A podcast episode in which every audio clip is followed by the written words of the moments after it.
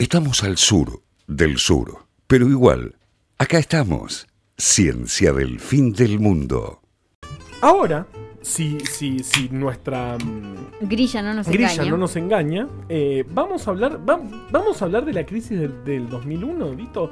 Vamos a hablar del 2001. Faltan pocos días para que se cumplan 20 años del No lo estallido puedo Es creer. mucho. del Qué 19 y bárbaro. 20 de diciembre. ¿Ustedes se acuerdan que estaban haciendo? Sí, perfectísimamente. Sí. Mm. em, yo creo justamente para no entrar No en- habías en nacido. relato- Yo tenía 8 años, pero me acuerdo todo. Porque eh, realmente lo, eh, lo que yo me doy cuenta es que fue tan fuerte lo que pasó que no hay persona que haya estado viva con una edad mínima de conciencia que no recuerde eh, todo lo ocurrido, que no recuerde la época, lo que vino después, lo que vino antes. No, yo me acuerdo más de lo de después que de lo de antes. E- Ese día me acuerdo que salimos a cacerola. Mi, mi, mi, mi familia. No me acuerdo muy bien si estaban a favor o en contra de los cacerolazos, pero nunca salíamos a la calle a protestar. Y ese día salimos. Fue como Ujú. toda una cosa. Después Sí, mi viejo sí. se quedó sin laburo, bueno, todo. Claro. Pero ese día me lo acuerdo porque salimos a la calle. Un ratito. Para explicar la crisis de 2001 me parecía in- interesante volver un poco atrás eh, hacia 1989. Ajá, ¿qué pasó? Empezar desde ese momento. eh, porque ahí es cuando pasa eh, un evento fundamental para entender esta crisis, que es la caída del muro de Berlín y el consenso de Washington posterior. ¿Qué significa esto? Básicamente el triunfo de las ideas neoliberales en la economía a nivel mundial. Realmente no en la economía, es un triunfo político. Sabemos que, eh, que la cuestión económica siempre está dictada por lo político. Al caer el muro de Berlín, que realmente tiene que ver también con todas las cuestiones que pasaron antes en la década del 80, que bueno, Claro. no nos da. No nos da, sino, Porque pero- si no, también tenemos que explicar antes las que vinieron en la del 70 y así, ¿no? Y ahí Ahora, terminamos en, en, Adán en- y en el. Jurásico, volvemos al Jurásico. y los polinizadores. No, Eh. pero, pero es interesante porque cu- cuando, cuando cae eh, el muro de Berlín, eh, es como que se termina ese el relato de, bueno, vienen los comunistas de... eh, es- Claro, es- entonces lo que muchos plantean es que ya no es necesario la existencia del estado de bienestar. Claro. ¿Por qué? Porque no Mm. necesita competir contra el socialismo. Pero también había un desgaste real de los estados de bienestar y también había discusiones muy violentas que se venían dando desde los sectores liberales con, digamos, yo creo que los tres máximos exponentes políticos a nivel mundial eran Margaret Thatcher, Ronald. Reagan y Augusto Pinochet. Eh, que eran, digamos, como los que mostraban eh, que había que terminar con el sistema keynesiano, digamos, económico y pasar a una cuestión liberal que supuestamente iba a traer muchísimo progreso, etcétera, coma, etcétera. Ahora, eh, ¿cuál era el principal problema que generaba supuestamente el modelo eh, del estado de bienestar, el- el- las cuestiones económicas más keynesianas, que en esa época serían como las eh, hegemónicas. Hasta ese momento eran las cuestiones hegemónicas dentro de las discusiones económicas, que es sobre todo en Latinoamérica y sobre todo en la Argentina, el problema de la inflación. Sí. El problema de la inflación era el gran problema político de eh, el que se instala de hecho cuando llega el peronismo al poder. A partir de ese momento Argentina siempre tuvo grados de inflación mayores o menores, pero relativamente altos. De hecho hasta el día de hoy sigue teniendo números de inflación muy altos comparados con el resto del mundo, excepto países que eventualmente tienen corridas muy grandes y tienen procesos hi- hiperinflacionarios, pero en general la Argentina ha sido destacado por eh, su grado de, em, de inflación, que realmente siempre fue muy alto. En la década del 80, como todos bien saben, ese problema llega al paroxismo con la hiperinflación que sucede en el año 89, en el último año del gobierno de Alfonsín, motivo por el cual eh, termina entregando el poder antes a Carlos Saúl Menem. Yo me acuerdo, eh, me acuerdo, tengo muchas imágenes de, eso- de esos momentos de hiperinflación. Me acuerdo Mi, ir a mi mamá comprar- por ahí va a ir a, va a mandar un mensaje, siempre cuenta la misma anécdota que mi hermano necesitaba zapatos eh, ortopédicos porque tenía pie plano. Entonces Yo iba- también. Mira vos, mira, tenés algo en común con mi hermano. Eh, entonces iba a comprarlos con, no sé, qué sé yo, 80 pesos. Iba al, al tipo y el tipo le decía, no, hoy salen 85, aumentaron. Bueno, entonces volvía, juntaba 5 pesos más, volvía. Hola, ve- traje con los, los 85 pesos, no, ahora Y salen sigue 95. yendo hasta el día de hoy. De hecho, sí. de hecho, ahora fue a juntar los que le faltaban. Claro, ya se le curó el pie plano. pero, pero, eh, sí, yo me acuerdo de eh, eh, ir a. Me tengo una imagen de ir a comprar queso con mi padre.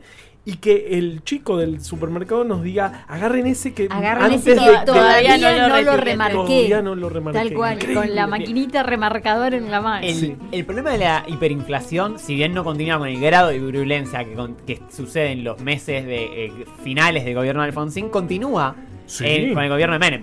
Para poner escala, en el gobierno de Alfonsín, en el 89 hubo más o menos 4.000% de inflación. Bastante. En el 90 hubo 1000% de inflación, que igual es una Igual locura. es O sea, locura, imagínense porque- que ahora el 50% de inflación que tenemos, más o menos, es un problemón político con mucha razón. O sea, es un re problema. Eh, imagínense 1000, Mil. obvio, venías de 4000, pero Claro. sigue siendo una locura. O sea, el problema de la inflación no se solucionaba, a pesar de que el gobierno de Carlos Menem ya había empezado a instalar medidas neoliberales, había comenzado con las privatizaciones, eh, había comenzado a hacer reformas muy estructurales de este estado de bienestar que estaba en derrumbe absoluto en todo el mundo.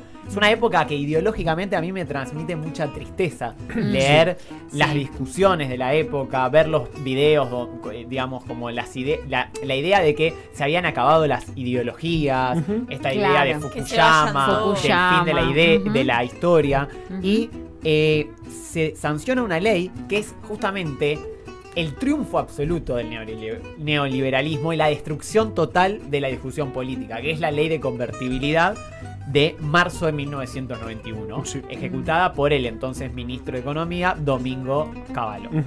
Eh, ¿Por qué digo que la ley de convertibilidad que sanciona que 10.000 australes pasaban a ser un peso y un peso pasaba a ser equivalente a un dólar?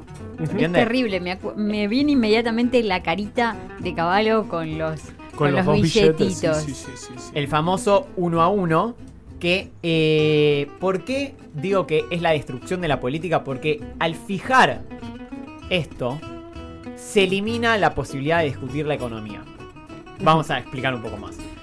El hecho del uno a uno te ata totalmente de manos. O sea, no hay posibilidad de eh, discutir la economía mientras funcione la convertibilidad. ¿Por qué? Porque vos estás atado a las reservas de dólares. O sea, Argentina para emitir un peso tenía que Tener un un, dólar. dólar. de respaldo.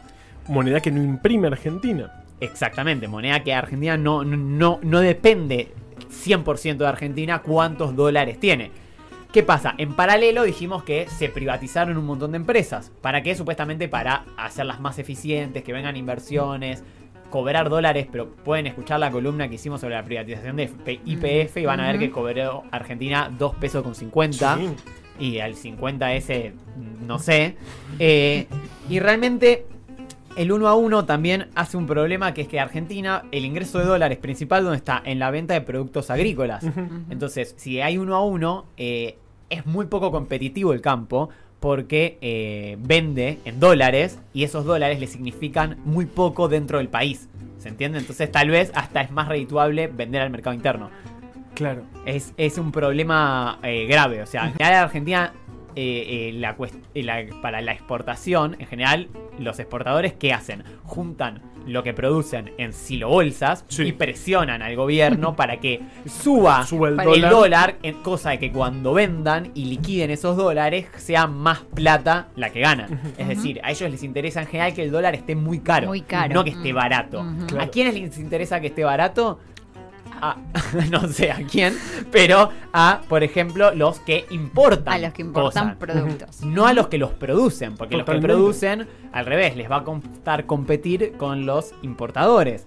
A su vez, eh, la, eh, esto hace que se radiquen un montón de empresas extranjeras que destruyen a las empresas argentinas y al liberalizar el flujo cambiar, eh, perdón, flujo cambiario, no, el flujo de divisas, las empresas argentinas que, eh, que había en el país em- aumentó drásticamente eh, cuántos dólares eh, po- eh, ponían fuera del país. ¿Se entiende? O sea, le- esas inversiones, y acá hay un tema a discutir muy profundo. Esta idea de que las inversiones, van a llegar las inversiones del extranjero. Inversión. Bueno, pero las inversiones, en general, a menos que tengas una reglamentación muy, muy estricta, eh, va- vienen para qué? Para generar plata. Y gente, empresas de otro país. Que con lo después cual, se llevan la plata. después se llevan la plata. Con lo cual, ¿Qué realmente mí, es claro. muy productivo, porque aparte en general las empresas que vienen son empresas como Falabella. Falabella comercializa productos. O sea, no hay empresas argentinas que puedan comercializar productos que se traen del exterior.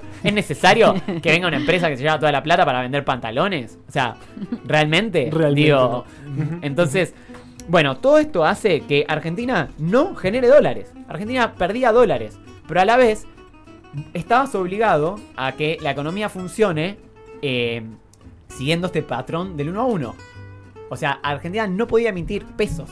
O sea, ató sus manos económicamente, no podía emi- emitir pesos. ¿Qué logra la convertibilidad de bueno que le da capital político a Menem durante por lo menos 6 años a partir de ese momento?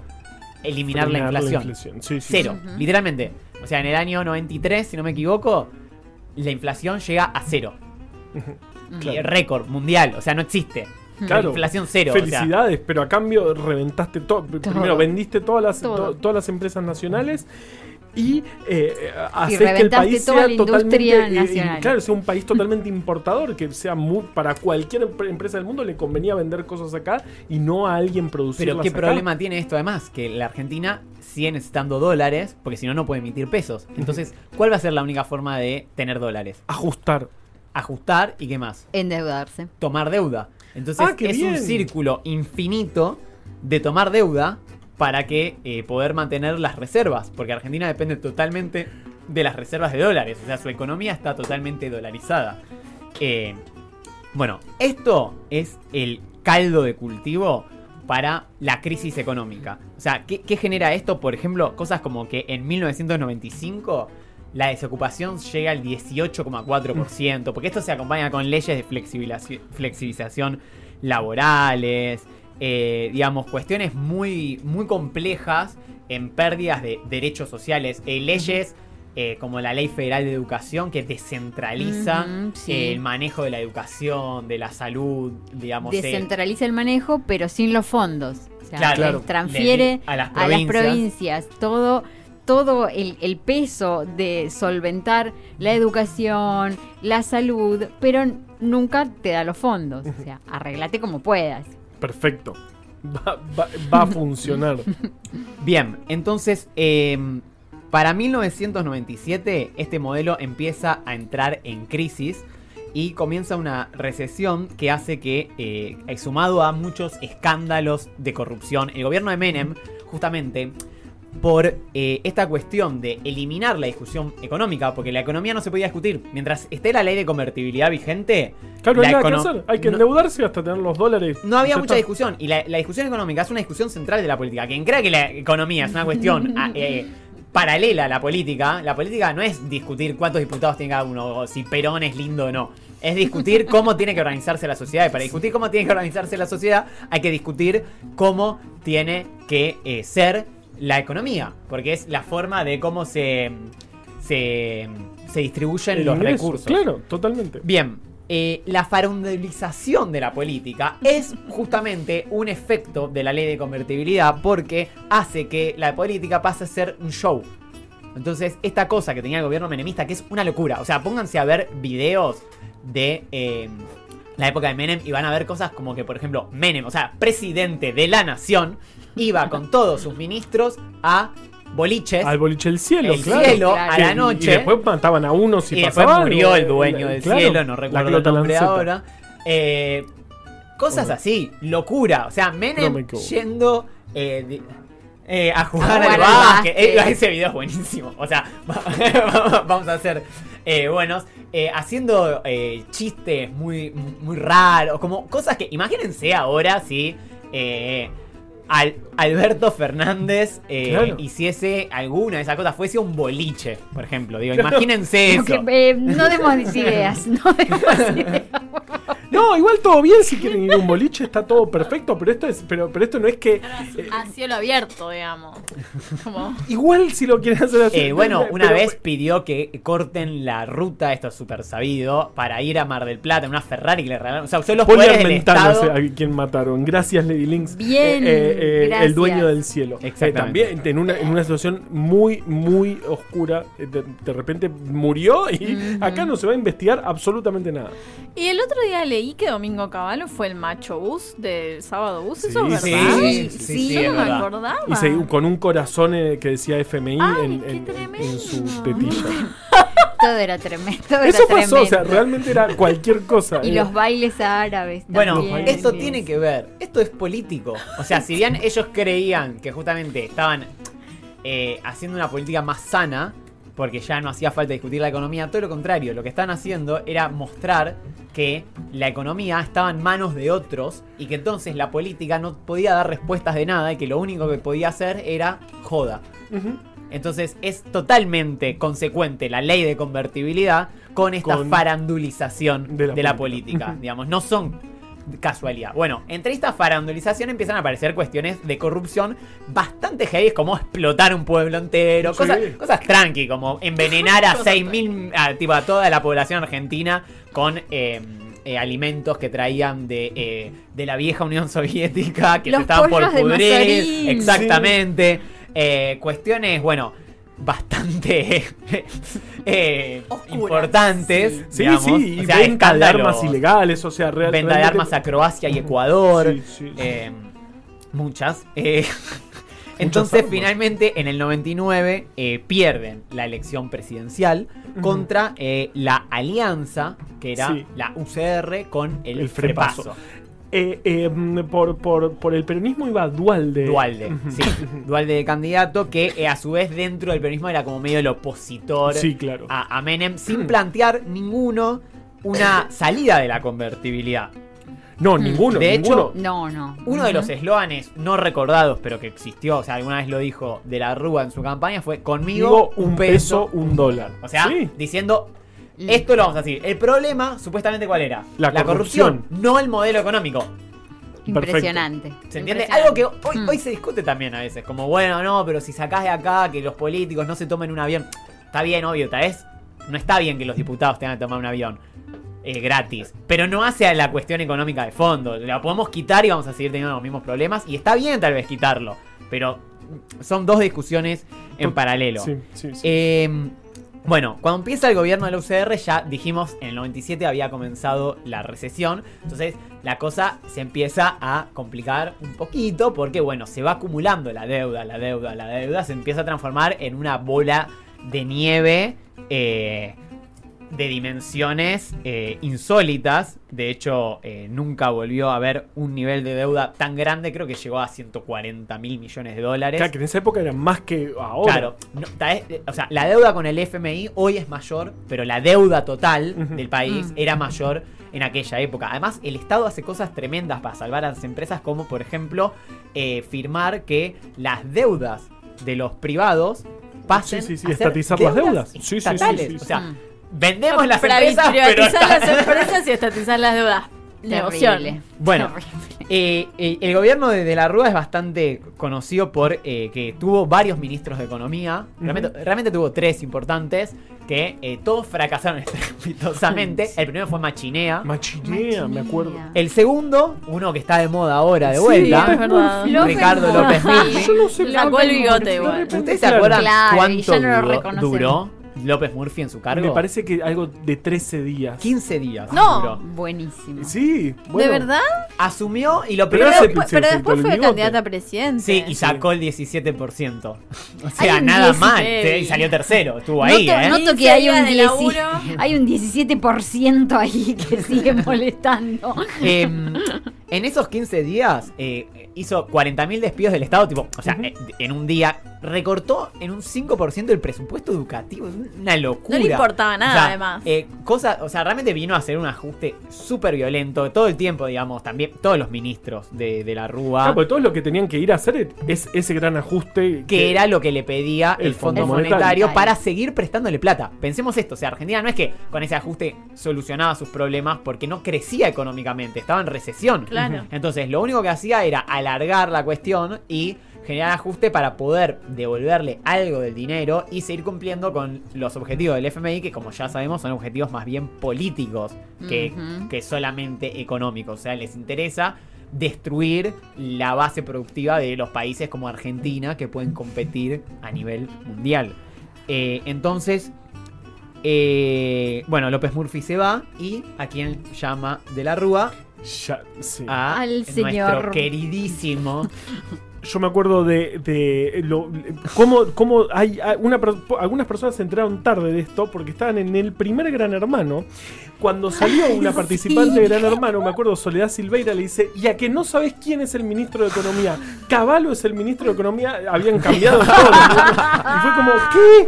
¿Qué está pasando? Tremendo, tremendo. También, bueno, ya eh, el- a- cuando le anunciaron que habían caído las Torres Gemelas. Bueno, y- ese es un momento de Momento. pico cuando dice, Momentazo. tenés que ser fuerte. Pero que ella creía que su novio le- que había sí, pasado que algo con entendió el otra cosa, novio. por eso se puso a llorar. hermoso, hermoso, hermoso. Bueno, ¿qué hace Caballo? Toma dos medidas que simplemente siguen retrasando el problema, que son el famoso blindaje y el famoso megacanje. ¿Qué, qué es eso? Simplemente tomar más deuda. O sea, encima vos ves el spot del blindaje y es como, sí, resolvimos los problemas del país. sí. Y nada, simplemente tomaron deuda de otro para pagarle al otro y siguieron creciendo Eso el cuando problema. lo haces con la tarjeta de crédito, sabes cómo termina, ¿no? Sí, No, tal porque cual. no, mi- mis padres, mis Nunca padres lo tarjeta de único, crédito. sí, lo único que me enseñaron mis padres que bueno, no, un montón de cosas, pero una de las, una de Ahí las perdimos cosas, un oyente. una de las cosas que me enseñaron fue esa, fue nunca te endeudes con la tarjeta de crédito. Nunca Jamás, pagues el nunca, mínimo. Jamás en la vida Además- te endeudes con la tarjeta Y de después crédito. no vayas a un credil a sacar plata Claro. para pagar la tarjeta de crédito, como y hizo. menos al FMI. Claro. No, no volvamos al fondo. Bueno, entonces, en octubre de 2001 hay elecciones eh, de medio término para legisladores, diputados y senadores. Y eh, pasa algo rarísimo, que es que desde la época de Ilia, que no pasaba esto, en algunos distritos, como Capital Federal y Santa Fe, ganan los votos en blanco, con el Sí, tal cual. 25%. Y Yo- segundo sale de repente Izquierda Unida. Entonces, Claro. Izquierda Unida tenía 13 legisladores, Todo el 13 mundo diputados, cosas así, ¿se entiende? Sí, sí, sí. Eh, la que- famosa feta de salame. Sí, yo impugné el voto. Clemente, que Yo aparecía Clemente porque como sí, no tenía cual. brazos, algo así me habían contado. Yo no era muy Yo creo que ¿sabes? puse algo también, un dibujito, una cosa así. Claro. Fue la única vez Claro, que impugné el voto. era- era- eh, había causado. Había todo roto esto, todo, claro. esto Claro, los dos 10 grandes años- partidos representaban básicamente lo mismo, porque uno había instalado la convertibilidad y el otro la estaba manteniendo. y, la- y desde el peronismo, si bien empezaban a aparecer algunas voces que cuestionaban las cosas, digamos, no eran las mayoritarias. Eh, de hecho, acá empieza una crisis política tremenda después de este, de este palmazo electoral, donde la UCR es una elección históricamente mala. Eh, y de hecho llegan a un acuerdo como para que, como de, eh, Chacho Álvarez, el vicepresidente de la Rúa, Claro, había renunciado había un año atrás, eh, después del escándalo de los sobornos por la ley Banelco, eh, que Ramón Puerta, del Partido Justicialista, pase a ser presidente del Senado. ¿Sabes por qué me acuerdo de eso? Porque lo vi en la cuenta de los chicos del programa pasado. Espectacular. Importantísimo soy decir el- que soy si quieren 2000. saber un recorrido día a día de lo que pasó, eh, Enloquecido estoy con eh, esa cuenta. eh, lean la, la cuenta arroba soy el 2001. Y diciembre del 2001, que es la nueva, la que sacaron, ah, porque ahora son mega famosos. Son mega famosos. Recién antes terminaron, se fueron Se sin fueron, saludarnos sí, nada. sí, sí, sí. Ah, sáquennos. saquen Ay, esto, ¿qué ustedes no son tan famosos. como Claro, nosotros. nos dijeron así, pero, pero la, la- la están mega rompiendo. Claro. Sigan a poner marcha atrás. eh, eh, soy, Soy el 2001 y diciembre, de 2001.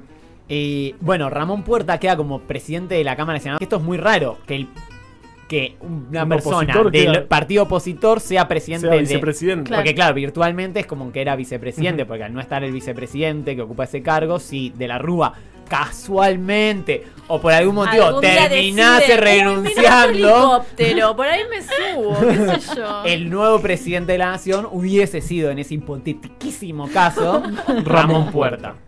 Bien. Eh, Y con el ministro de Economía de- de- del peronismo tenía eh, Claro. eh, a esta altura.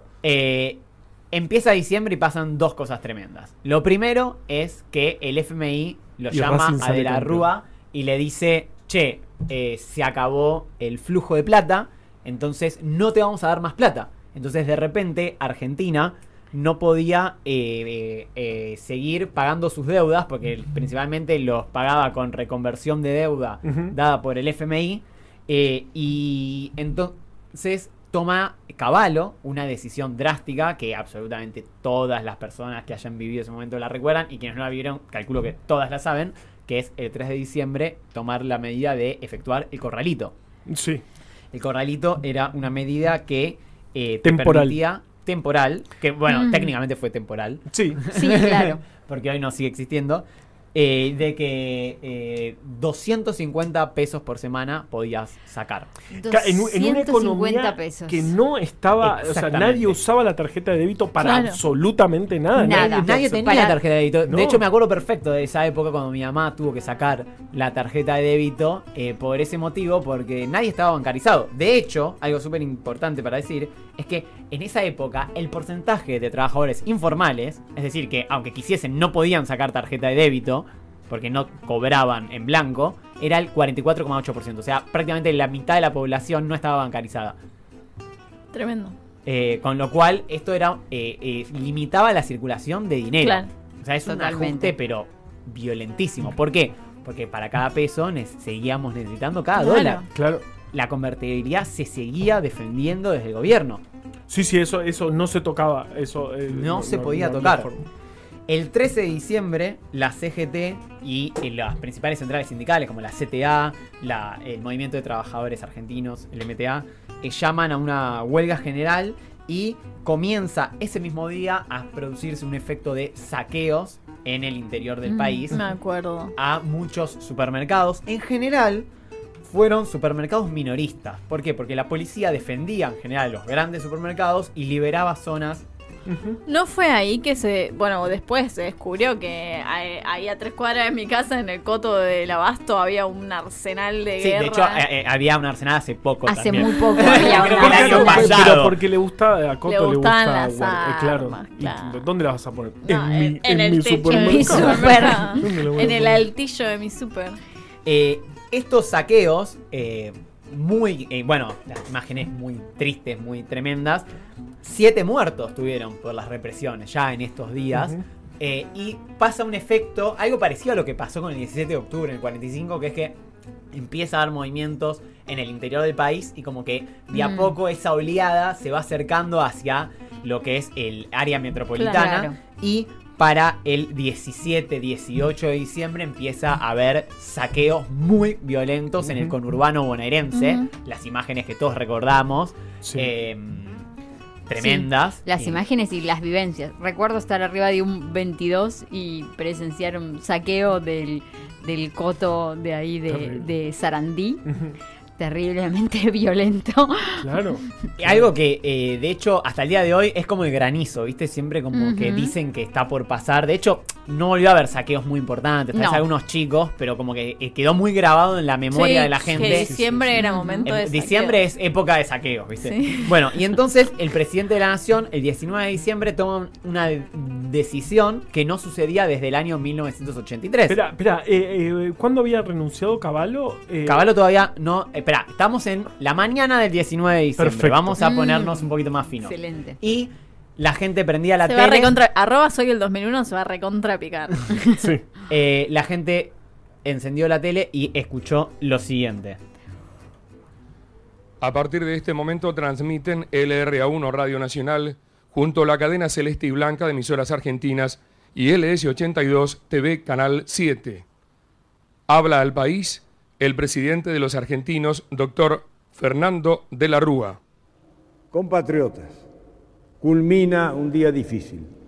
Han ocurrido en el país hechos de violencia que ponen en peligro personas y bienes y crean un cuadro de conmoción interior.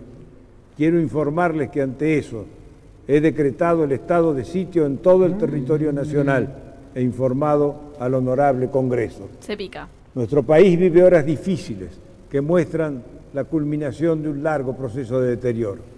En un contexto económico y social donde muchos contexto. argentinos sufren serios problemas, Contexto. grupos enemigos del orden y de la República aprovechan para intentar sembrar discordia y violencia, buscando crear un caos que les permita maniobrar para lograr fines que no pueden Bien, alcanzar. Estado Esto- de sitio. Estado de sitio. Esto no pasaba desde 1983, porque Argentina había vivido desde 1974 hasta 1983 en estado de sitio todo Sí. el tiempo, pero cuando había vuelto la democracia eso había desaparecido y Fernando de la Rúa toda esta medida que es tremenda, o sea, Eso es, digo, no podés salir, o sea, no podés Claro, estar no. en grupos en Más la de calle. tres personas. Más de tres personas. No puede haber más de tres personas en la calle. una es locura. decir como estamos en estado de guerra. ¿Qué hace la gente? Bueno, lo que relataba Julia al comienzo de esta columna, que es un movimiento espontáneo, muy, muy masivo, de un famoso cacerolazo, que toda la gente empieza a salir a la calle, a golpear cacerolas, a eh, también, bueno, obviamente los grupos piqueteros a movilizarse, que ya venían movilizándose desde hace varios años, y como que confluyen acá con la clase media, que estaba muy enojada por la Piquete y cacerola, la lucha, La es, lucha una es sola. una Claro, sola. algo que duró poco, Duró pero poco. bueno, Duró poco, pero tuvo efectos duró muy poco. importantes porque ese mismo día se generan movilizaciones históricas en la Plaza de Mayo, en el Congreso de la Nación, enfrente de la Casa de Caballo y ese día finalmente por la noche Caballo emite su renuncia. ¿Y quién va a ser el ministro de Economía? ¿Qué pasa? Al día siguiente, eh, la, bueno, amanece el país, digamos, prendido, Prendió fuego. básicamente, porque Literalmente prendió la gente fuego. empezó a movilizarse, o sea, salió a la calle y empezó a movilizarse por todos lados, movilizaciones, caos absoluto, digamos. Eh, al día siguiente todavía quedaban algunos grupos y entre esos grupos llegan las madres de Plaza de Mayo que van a movilizarse también, como todos los jueves, Claro, porque era un Ujú, jueves. era Era jueves, jueves. Sí, sí. a eh, la Plaza de Mayo.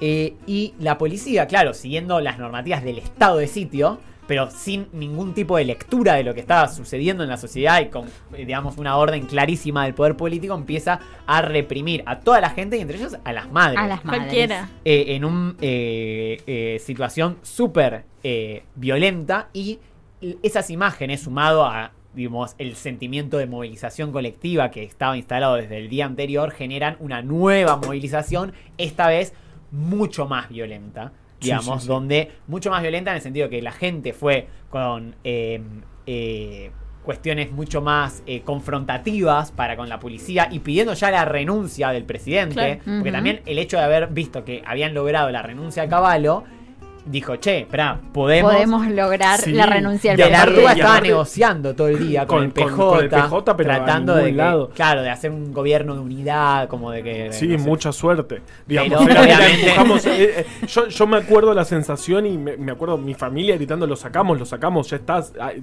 De estamos. hecho, a las cuatro y media eh, de la tarde de la Rúa salió a hablar y dijo que no iba a renunciar.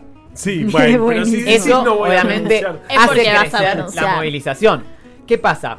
Eh, a las 19.37, después eh, de varios conflictos, que ahora quiero relatar brevemente, De la Rúa anuncia su eh, renuncia y se retira de la casa de gobierno en, En helicóptero. helicóptero. Que me parece que no puede estacionar el No, helicóptero no, en el No, No lo podía. No podía. No podía. no. Ajá. Y- y- Dale. No quería dejar de decir algo importante. Ese día, entre el 19 y 20 de diciembre, 39 personas fueron asesinadas. sí, sí, sí, Sí, sí. sí. Entre ellas, tremendo. en Plaza de Mayo y sus aledaños, hubo una verdadera masacre donde la policía disparó con armas de fuego. Entonces quería recordar a los cinco asesinados, Sí, eh, que son favor. Carlos Petete Almirón, de 23 años, que era militante del movimiento 29 de Mayo, de, Mon- de Monte Chingolo, y de la Correpi, la Claro. Correpibe, que es, digamos, la que vigilaba el, eh, la, La violencia policial. policial, claro. sí. Eh, fue asesinado a las 15.30 en Bernardo de Irigoyen y Avenida 9 de Julio. O sea, por favor, Pleno imagínense esas No, no, calles no, que tremendo, todos conocemos. Tremendo. Gustavo Benedetto, también 23 años, de la tablada, era empleado de un supermercado que había sido saqueado, entonces, digamos, por el enojo de esa situación, fue a movilizarse y fue asesinado, esta es tremenda, por una balacera que venía desde adentro del banco HSBC de. Avenida de Mayo y Chacabuco. O sea, eh, la policía defendiendo un banco asesinó a un manifestante. Diego Lamagna, eh, de 27 años, un deportista eh, que vivía en Sarandí y también fue asesinado a las 4 y media en Bernardo Irigoyen e Hipólito Irigoyen. Eh, Alberto Márquez, de 57 años, baleado por la espalda en eh, Sarmiento y 9 de julio, Tremendo. protegiendo a su esposa, quien la logró salvar. Y Gastón Riva, de Sí. 31 años, que era motoquero, era El mensajero. motoquero. Y yo eh, en, en Avenida de Mayo y Tacuarí, que pueden ver la placa, yo Sí. justo siempre eh, me, eh, tenía Sí. un lugar a donde iba en esa calle y siempre veía la placa. Y los 20 de diciembre es el día del motoquero en la Argentina, en memoria de Gastón Riva.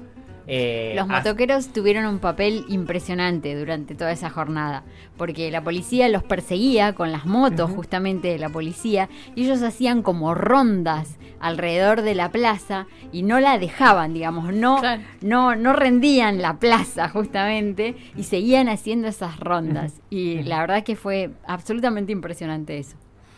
Así que bueno, eh, esto es un poco lo que queríamos contar de lo que pasó. Yo creo que, sin lugar para quienes no vivimos la dictadura, el 2001 Mm, es, totalmente. es el, el hecho más importante Mm. de la vida de todos los argentinos que no hayamos vivido la dictadura, que creo que seguramente haya sido tal vez más importante y más significativo, y que a todos quienes participamos en política nos es como nuestro punto de referencia fundamental para entender y pensar la actualidad con todo lo que pasó. Tremendo. Así que bueno. Eh, después vino Néstor. después cambió mucho las cosas, pero bueno, de eso ya hablaremos en otro día. Claro. Ciencia del fin del mundo entre vos y yo.